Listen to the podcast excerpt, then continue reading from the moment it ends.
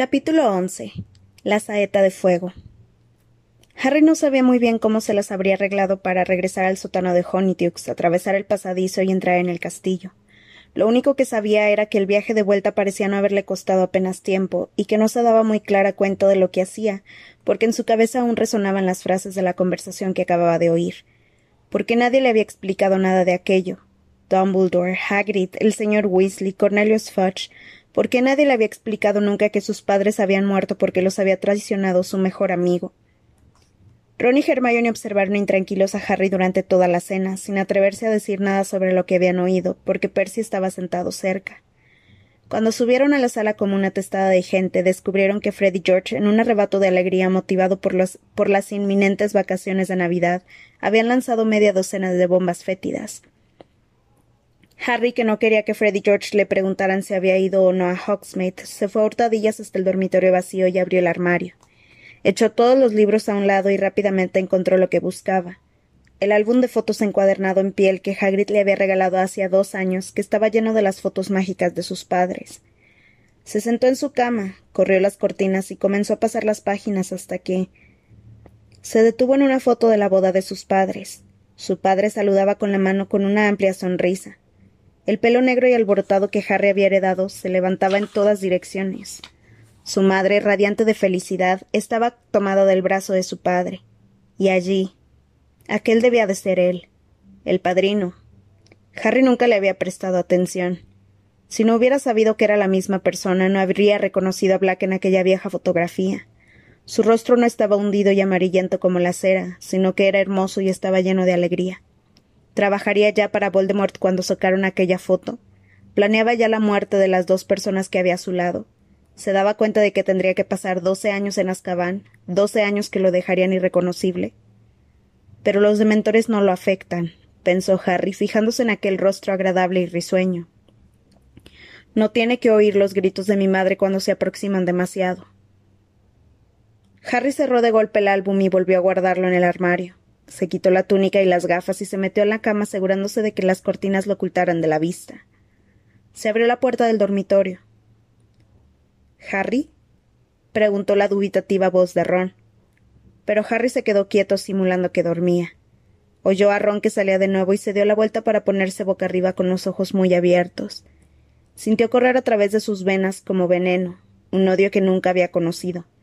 Podía ver a Black riéndose de él en la oscuridad, como si tuviera pegada a los ojos la foto del álbum. Veía, como en una película, a Sirius Black haciendo que Peter Pettigrew, que se parecía a Neville Longbottom, volara en mil pedazos. Oía, aunque no sabía cómo sería la voz de Black, un murmullo bajo y vehemente. Ya está, señor. Los Potter me han hecho su guardián secreto. Y entonces aparecía otra voz que se reía con un timbre muy agudo, la misma risa que Harry oía dentro de su cabeza cada vez que los demontores se le acercaban. Harry, Tienes un aspecto horrible. Harry no había podido pegar el ojo hasta el amanecer. Al despertarse había hallado el dormitorio desierto, se había vestido y bajado la escalera de caracol hasta la sala común, donde no había nadie más que Ron, que se comía un sapo de menta y se frotaba el estómago, y Hermione, que había extendido sus deberes por tres mesas. ¿Dónde está todo el mundo? preguntó Harry. Se han ido. Hoy empiezan las vacaciones, ¿no te acuerdas? preguntó Ron mirando a Harry detenidamente. Es ya casi la hora de comer. Pensaba ir a despertarte dentro de un minuto. Harry se sentó en una silla al lado del fuego. Al otro lado de las ventanas la nieve seguía cayendo. Cruchens estaba extendido delante del fuego como una alfombra de pelo canela. Es verdad que no tienes buen aspecto, ¿sabes? Le dijo Hermione mirándole la cara con preocupación. Estoy bien, dijo Harry. Escucha, Harry, dijo Hermione, cambiando con Ron una mirada. Debes estar realmente disgustado por lo que oímos ayer, pero no debes hacer ninguna tontería. ¿Cómo qué? dijo Harry. Como ir detrás de Sirius Black, dijo Ron tajante. Harry se dio cuenta de que habían ensayado aquella conversación mientras él estaba dormido. No dijo nada. No lo harás. ¿Verdad que no, Harry? dijo Hermione porque no vale la pena morir por Black, dijo Ron. Harry los miró. No entendían nada. ¿Saben qué veo y oigo cada vez que se me acerca un dementor? Ron y Hermione negaron con la cabeza, con temor. Oigo a mi madre que grita e implora a Voldemort, y si ustedes escucharan a su madre gritando de ese modo a punto de ser asesinada no lo olvidarían fácilmente. Y si descubrieran que alguien que en un principio era amigo suyo la, había traicionado y le había enviado a Voldemort. No puedes hacer nada, dijo Hermione con aspecto afligido. Los dementores atraparán a Black, lo mandarán otra vez a Azkaban y se llevará su merecido. Ya oyeron lo que dijo Fudge. A Black no le afecta a Azkaban como a la gente normal. No es un castigo para él como lo es para los demás. Entonces, ¿qué pretendes? dijo Ron muy tenso. ¿Acaso quieres asesinar a Black? No seas tonto, dijo Hermione con miedo. Harry no quiere matar a nadie, ¿verdad que no, Harry? Harry volvió a quedarse callado. No sabía qué pretendía. Lo único que sabía es que la idea de no hacer nada mientras Black estaba libre era insoportable. Malfoy sabe algo, dijo de pronto. ¿Se acuerdan de lo que me dijo en la clase de pociones? Pero en tu caso yo buscaría venganza, lo cazaría yo mismo. ¿Vas a seguir el consejo de Malfoy y no el nuestro? dijo Ron furioso. Escucha, ¿sabes lo que recibió a cambio la madre de Pettigrew después de que Black lo matara? Mi padre me lo dijo la orden de Merlín primera clase y el dedo de Pettigrew dentro de una caja. Fue el trozo mayor de él que pudieron encontrar. Black está loco, Harry, y es muy peligroso. El padre de Malfoy debe de haberle contado algo, dijo Harry sin hacer caso de las explicaciones de Ron. Pertenecía al círculo de allegados de Voldemort. Llámalo quien tú sabes, ¿quieres hacer el favor? repuso Ron enfadado. Entonces está claro que los Malfoy sabían que Black trabajaba para Voldemort. Y a Malfoy le encantaría verte volar en mil pedazos como Pettigrew. Contrólate ya. Lo único que quiere Malfoy es que te maten antes de que tengas que enfrentarte en el partido de Quidditch. Harry, por favor, dijo Hermione con los ojos brillantes de lágrimas. Sé más sensato. Black hizo algo terrible, pero no, no te pongas en peligro. Es lo que Black quiere. Estarías metiéndote en la boca del lobo si fueras a buscarlo. Tus padres no querían que te hiciera daño, ¿verdad? No querrían que fueras a buscar a Black. No sabré nunca lo que querrían, porque por culpa de Black no le he hablado con e-, no he hablado con ellos nunca, dijo Harry con brusquedad. Hubo un silencio en el que Cruchen se estiró voluptuosamente sacando las garras. El bolsillo de Ron se estremeció. Mira, dijo Ron tratando de cambiar de tema. Estamos en vacaciones. Casi es Navidad. Vamos a ver a Hagrid. No lo hemos visitado desde hace un montón de tiempo. No, dijo Hermione bruscamente. Harry no debe de abandonar el castillo, Ron. Sí, vamos, dijo Harry incorporándose. Y le preguntaré por qué no mencionó nunca a Black al hablarme de mis padres. Seguir discutiendo sobre Sirius Black no era lo que Ron había pretendido. Podríamos echar una partida de ajedrez, dijo apresuradamente, o de gobstones. Percy dejó un juego. No, vamos a ver a Hagrid, dijo Harry con firmeza. Así que recogieron las capas de los dormitorios y se pusieron en camino, cruzando el agujero del retrato. Recorrieron el castillo vacío y salieron por las puertas principales de roble. Caminaron lentamente por el césped, dejando sus huellas en la nieve blanda y brillante, mojando y congelando los calcetines y el borde inferior de las capas. El bosque prohibido parecía ahora encantado. Cada árbol brillaba como plata y la cabaña de Hagrid parecía una torta helada. Ron llamó a la puerta, pero no obtuvo respuesta. No habrá salido, ¿verdad? preguntó Hermione temblando bajo la capa. Ron pegó la oreja a la puerta. Hay un ruido extraño, dijo. Escuchen, ¿es Fang? Harry y Hermione también pegaron el oído a la puerta. Dentro de la cabaña se oían unos suspiros de dolor. ¿Piensan que deberíamos ir a buscar a alguien? dijo Ron nervioso. Hagrid, gritó Harry golpeando la puerta. Hagrid, ¿estás ahí? Hubo un rumor de pasos y la puerta se abrió con un chirrido. Hagrid estaba allí con los ojos rojos e hinchados con lágrimas que le salpicaban la parte delantera del chaleco de cuero. Lo han oído, gritó y se arrojó al cuello de Harry. Como Hagrid tenía un tamaño que era por lo menos el doble de lo normal, aquello no era cuestión de risa. Harry estuvo a punto de caer bajo el peso del otro, pero Ron y Hermione lo rescataron, tomaron a Hagrid cada uno de un brazo y lo metieron en la cabaña con la ayuda de Hagrid. De Harry. Hagrid se dejó llevar hasta una silla y se derrumbó sobre la mesa, sollozando de forma incontrolada. Tenía el rostro lleno de lágrimas que le goteaban sobre la barba revuelta. ¿Qué sucede, Hagrid? preguntó Hermione aterrada. Harry vio sobre la mesa una carta que parecía oficial. ¿Qué es Hagrid? Hagrid redobló los sollozos, entregándole la carta a Harry que la leyó en voz alta. Estimado señor Hagrid, en relación con nuestra indagación sobre el ataque de un hipogrifo a un alumno que tuvo lugar en una de sus clases, hemos aceptado la garantía del profesor Dumbledore de que usted no tiene responsabilidad en tan lamentable incidente. Estupendo, Hagrid, dijo Ron dándole una palmadita en el hombro. Pero Hagrid continuó sollozando y movió una de sus manos gigantescas, invitando a Harry a que siguiera leyendo. Sin embargo, debemos hacer constar nuestra preocupación en lo que concierne al mencionado hipogrifo. Hemos decidido dar curso a la queja oficial presentada por el señor Lucius Malfoy, y este asunto será, por lo tanto, llevado ante la Comisión para las Criaturas Peligrosas. La visita tendrá lugar el día 20 de abril. Le rogamos que se presente con el hipogrifo en las oficinas londineses de la Comisión en el día indicado. Mientras tanto, el hipogrifo deberá permanecer atado y aislado. Atentamente. Seguía la relación de los miembros del Consejo Escolar. Vaya, dijo Ron. Pero según nos has dicho, Hagrid, Buckbeak no es malo. Seguro, seguro que lo consideran inocente. No conoces a los monstruos que hay en la Comisión para las Criaturas Peligrosas, dijo Hagrid con voz ahogada, secándose los ojos con la manga. La han tomado con los animales interesantes. Un ruido repentino procedente de un rincón de la cabaña de Hagrid hizo que Harry, Ron y Hermione se volvieran. Buckbeak, el hipogrifo, estaba acostado en un rincón masticando algo que llenaba de sangre el suelo. No podía dejarlo atado fuera con la nieve, dijo con la voz anegada en lágrimas. Completamente solo, en Navidad. Harry, Ron y Hermione se miraron. Nunca habían coincidido con Hagrid en lo que él llamaba animales interesantes y otras personas llamaban monstruos terroríficos. Pero Buckbeak no parecía malo en absoluto. De hecho, a juzgar por los habituales parámetros de Hagrid, era un verdadero encanto.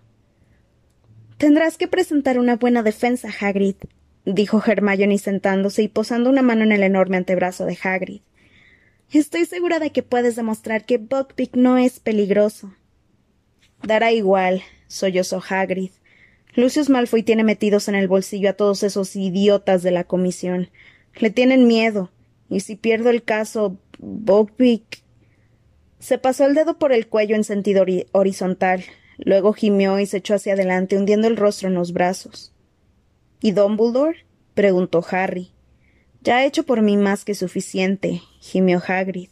Con mantener a los dementores fuera del castillo y con Sirius Black acechando ya tiene suficiente. Ron y Hermione miraron rápidamente a Harry, temiendo que comenzara a reprender a Hagrid por no contarle toda la verdad sobre Black, pero Harry no se, no se atrevía a hacerlo, por lo menos en aquel momento en que veía a Hagrid tan triste y asustado. Escucha, Hagrid, dijo. No puedes abandonar. Hermione tiene razón. Lo único que necesitas es una buena defensa. No puedes nos puedes llamar como testigos. Estoy segura de que he leído algo sobre un caso de agresión con hipogrifo, dijo Hermione pensativa. Donde el hipogrifo quedaba libre. Lo consultaré y te informaré de qué sucedió exactamente. Hagrid lanzó un gemido aún más fuerte. Harry y Hermione miraron a Ron implorándole ayuda. ¿Preparo té? preguntó Ron. Harry lo miró sorprendido. Es lo que hace mi madre cuando alguien está preocupado, musitó Ron encogiéndose de hombros. Por fin, después de que le prometieran ayuda más veces y con una humeante taza de té delante, Hagrid se sonó la nariz con un pañuelo del tamaño de un mantel y dijo Tienen razón.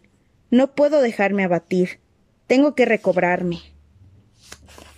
Fang, el perro jabalinero, salió tímidamente de debajo de la mesa y apoyó la cabeza en una rodilla de Hagrid. Estos días ha estado muy raro, dijo Hagrid acariciando a Fang con una mano y limpiándose las lágrimas con la otra. He estado muy preocupado por Buckbeak y porque a nadie le gustan mis clases. ¿Pero qué dices? De verdad nos gustan, se apresuró a mentir Hermione. Sí, son estupendas, dijo Ron cruzando los dedos bajo la mesa. ¿Cómo están los gusarajos? Muertos, dijo Hagrid con tristeza. Demasiada lechuga. Oh, no, exclamó Ron. El labio le temblaba. Y los dementores me hacen sentir muy mal, añadió Hagrid con un estremecimiento repentino. Cada vez que quiero tomar algo en las tres escobas, tengo que pasar junto a ellos. Es como estar otra vez en Azkaban. Se quedó callado bebiéndose el té. Harry, Ron y Hermione lo miraban sin aliento. No le habían oído nunca mencionar su estancia en Azkaban. Después de una breve pausa, Hermione le preguntó con timidez. ¿Tan horrible es Azkaban, Hagrid? No te puedes hacer ni una idea, respondió Hagrid en voz baja. Nunca me había encontrado en un lugar parecido. Pensé que me iba a volver loco. No paraba de recordar cosas horribles. El día que me echaron de Hogwarts, el día que murió mi padre, el día que tuve que desprenderme de Norberto. Se le llenaron los ojos de lágrimas. Norberto era la cría de dragón que Hagrid había ganado cierta vez en una partida de cartas. Al cabo de un tiempo uno no recuerda quién es y pierde el deseo de seguir viviendo. Yo hubiera querido morir mientras dormía. Cuando me soltaron fue como volver a nacer, Todas las cosas volvían a aparecer ante mí. Fue maravilloso. Sin embargo, los dementores no querían dejarme marchar. Pero si eras inocente, exclamó Ron. Hagrid resopló. ¿Y crees que eso les importa? Les da igual. Mientras tengan doscientas personas a quienes extraer la alegría, les importa un comino que sean culpables o inocentes. Hagrid se quedó callado durante un rato, con la vista fija en su taza de té. Luego añadió en voz baja. Había pensado liberar a Buckbeak para que se alejara volando, pero ¿cómo se lo explica a un hipogrifo que tiene que esconderse? Y me da miedo transgredir la ley.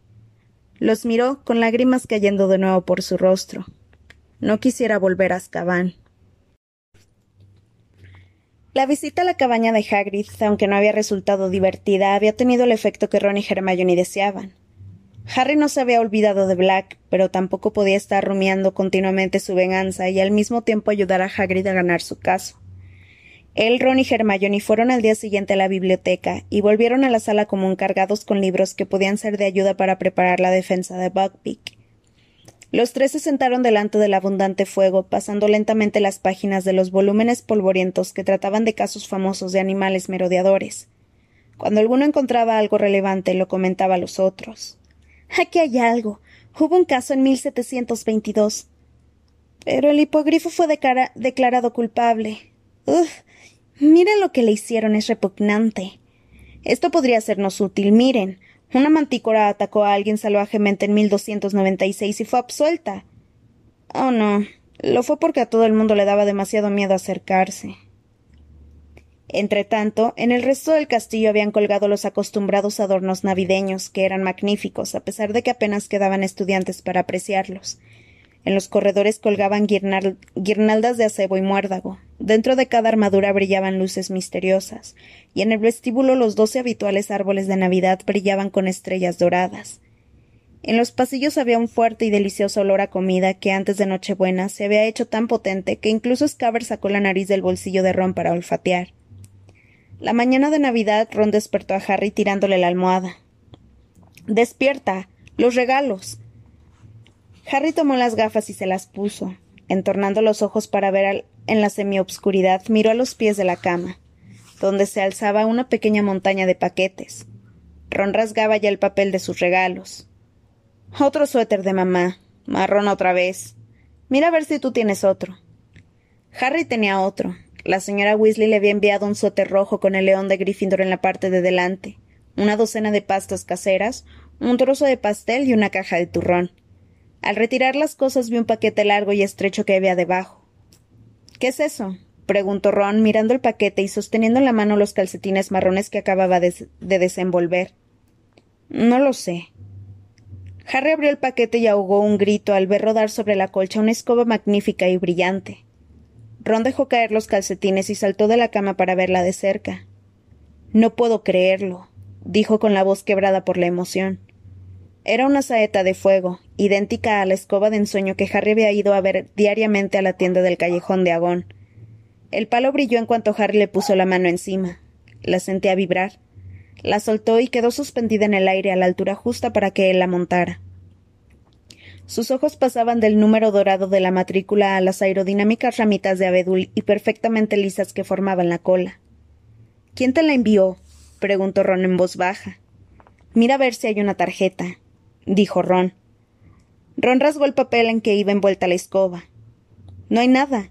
Caramba, ¿quién se gastaría tanto dinero en hacerte un regalo? Bueno, dijo Harry atónito. Estoy seguro de que no fueron los Dursley. Estoy seguro de que fue Dumbledore, dijo Ron, dando vueltas alrededor de la saeta de fuego, admirando cada centímetro.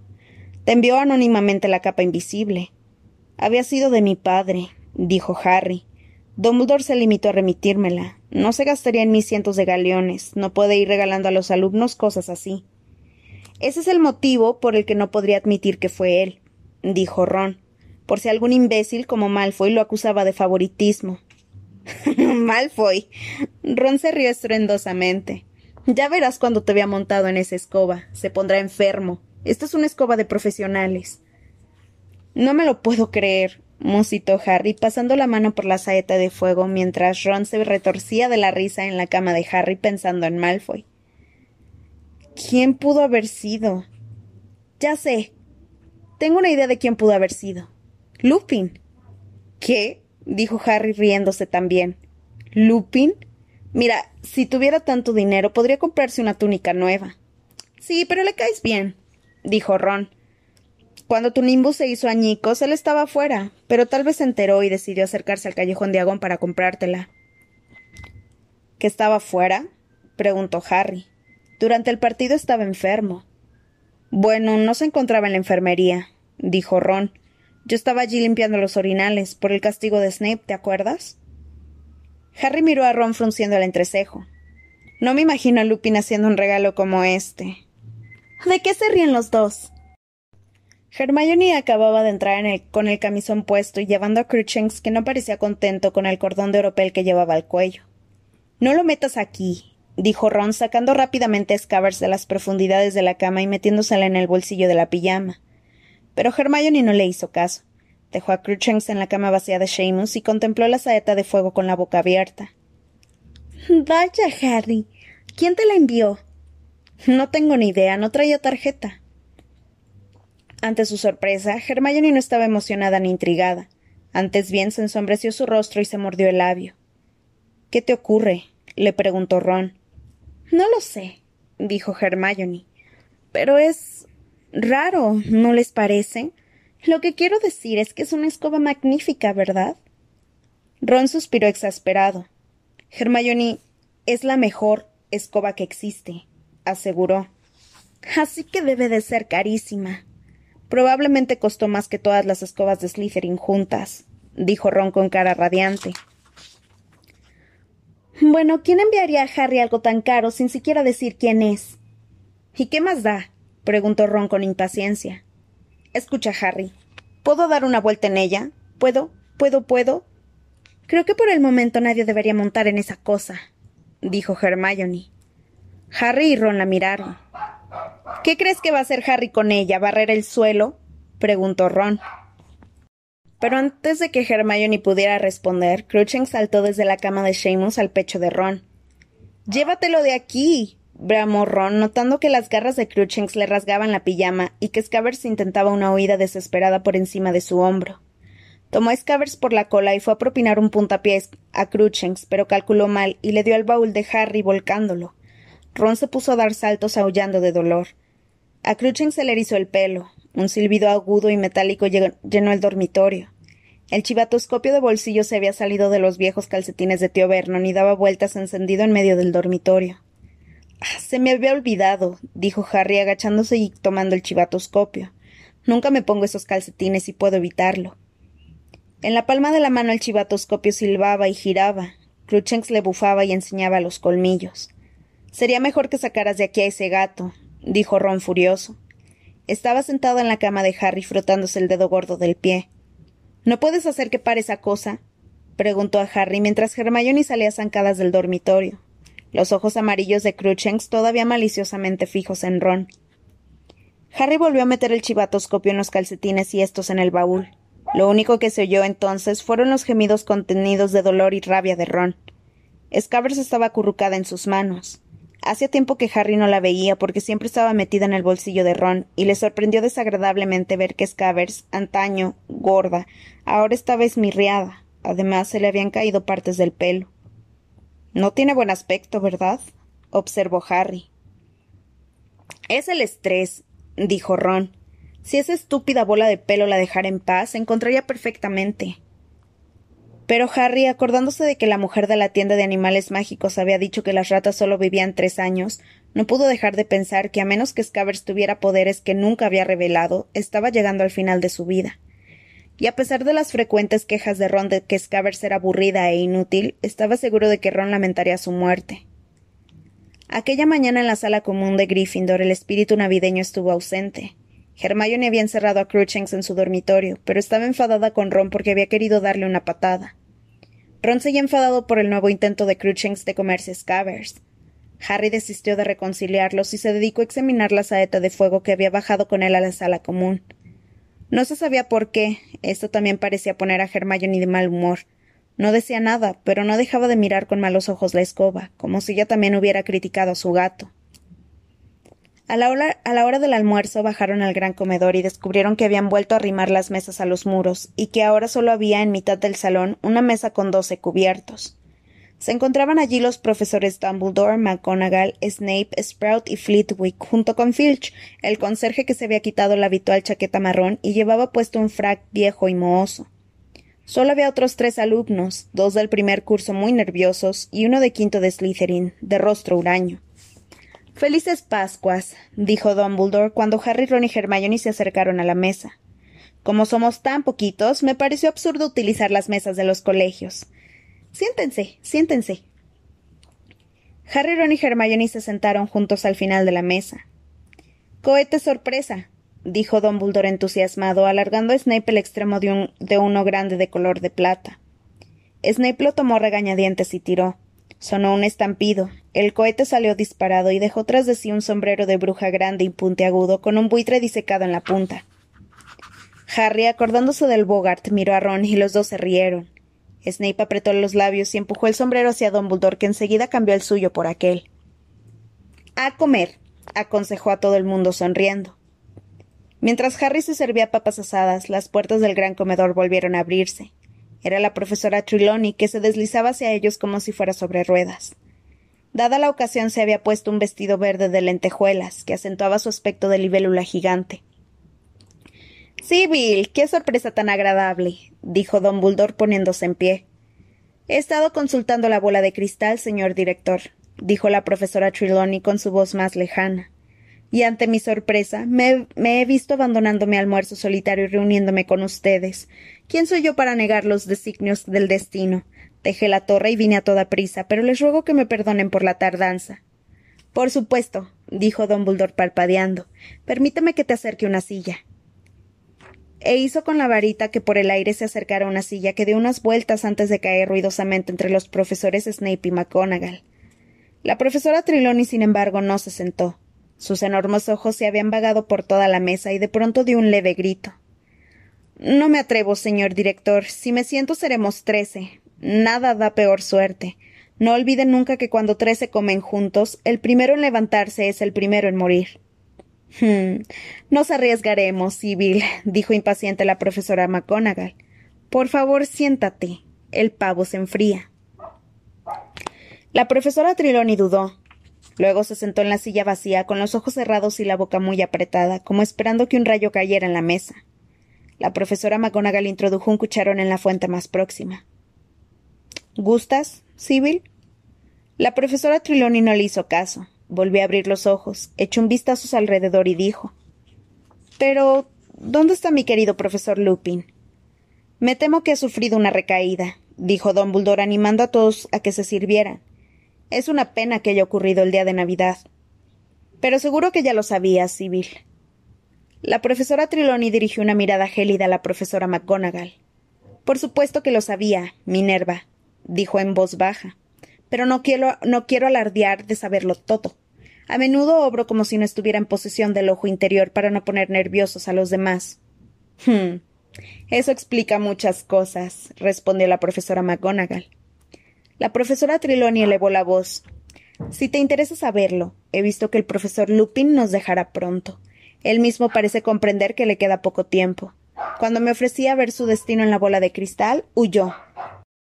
Dudo, observó Don Buldor con una voz alegre pero fuerte, que puso fin a la conversación entre las profesoras McGonagall y Triloni.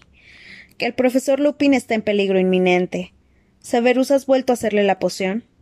Sí, señor director, dijo Snape. Bien, dijo Dumbledore.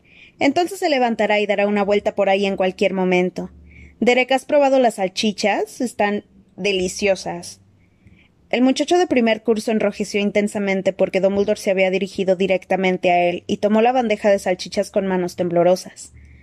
La profesora Triloni se comportó casi con normalidad hasta que dos horas después terminó la comida. Atiborrados con el banquete y tocados con los gorros que habían salido de los cohetes sorpresa, Harry y Ron fueron los primeros en levantarse de la mesa, y la profesora dio un grito. Queridos míos, ¿quién de los dos se ha levantado primero? ¿Quién? No lo sé, dijo Ron mirando a Harry con inquietud. Dudo que haya mucha diferencia, dijo la profesora McGonagall fríamente, a menos que un loco con un hacha esté esperando en la puerta para matar al primero que salga al vestíbulo. Incluso Ron se rió, la profesora Triloni se molestó. ¿Vienes? dijo Harry a Hermione. No, contestó Hermione. Tengo que hablar con la profesora McGonagall. Probablemente para saber si puede darnos más clases, bostezó Ron yendo al vestíbulo donde no había ningún loco con un hacha. Cuando llegaron al agujero del cuadro se encontraron a Sir Cadogan celebrando la Navidad con un par de monjes antiguos directores de Hogwarts y su robusto caballo. Se levantó la visera de la, de la celada y les ofreció un brindis con una jarra de hidromiel. Felices Pascuas. ¿La contraseña? Bill Bellaco, dijo Ron. Lo mismo que usted, señor, exclamó Sir Cadogan al mismo tiempo que el cuadro se abría hacia adelante para dejarles pasar. Harry fue directamente al dormitorio, tomó la saeta de fuego y el equipo de mantenimiento de escobas mágicas que Hermione le había regalado para su cumpleaños, bajó con todo y se puso a mirar si podía hacerle algo a la escoba pero no había ramitas torcidas que cortar, y el palo estaba ya tan brillante que resultaba inútil querer sacarle más brillo. Él y Ron se limitaron a sentarse y admirarla desde cada ángulo hasta que del agujero del retrato se abrió, y Hermione apareció acompañada por la profesora McGonagall. Aunque la profesora McGonagall era la jefa de la casa de Gryffindor, Harry solo la había visto en la sala común en una ocasión y para anunciar algo muy grave. Él y Ron la miraron mientras sostenían la, sostenían la saeta de fuego. Hermione pasó por su lado, se sentó, tomó el primer libro que encontró y ocultó la cara tras él. ¿Con qué es eso? Dijo la profesora McGonagall con los ojos muy abiertos, acercándose a la chimenea y examinando la saeta de fuego. La señorita Granger me acaba de decir que te han enviado una escoba, Potter. Harry y Ron se volvieron hacia Hermione. Podían verle la frente colorada por encima del libro que estaba del revés. ¿Puedo? pidió la profesora McGonagall pero no aguardó la respuesta y les quitó de las manos la saeta de fuego. La examinó detenidamente de un extremo a otro. Mm, ¿Y no venía con ninguna nota, Potter? ¿Ninguna tarjeta? ¿Ningún mensaje de ningún tipo? Nada, respondió Harry como si no comprendiera. Ya veo, dijo la profesora McGonagall. Me temo que me la tendré que llevar, Potter. ¿Qué? ¿Qué? dijo Harry poniéndose de pie de pronto. ¿Por qué? Tendremos que examinarla para comprobar que no tiene ningún hechizo, explicó la profesora McGonagall. Por supuesto, no soy experta, pero, seguro que la profesora Hooch y el profesor Flitwick la, la desmontarán. ¿Desmontarla? repitió Ron como si la profesora McGonagall estuviera loca. Tardaremos solo unas semanas, aclaró la profesora McGonagall. Te la devolveremos cuando estemos seguros de que no está embrujada. No tiene nada malo, dijo Harry. La voz le temblaba. Francamente, profesora. Eso no lo sabes, observó la profesora McGonagall con total amabilidad. No lo podrás saber hasta que hayas volado en ella, por lo menos, y me temo que eso será imposible hasta que estemos seguros de que no se ha manipulado. Te tendré informado. La profesora McGonagall dio media vuelta y salió con la saeta de fuego por el retrato que se cerró tras ella. Harry se quedó mirándola con la lata de pulimento aún en la mano. Ron se volvió hacia Hermione. ¿Por qué has ido corriendo a la profesora McGonagall? Hermione dejó el libro a un lado, sea con la cara colorada, pero se levantó y se enfrentó a Ron con actitud desafiante. Porque pensé, y la profesora McGonagall está de acuerdo conmigo, que la escoba podía habérsela enviado Sirius Black.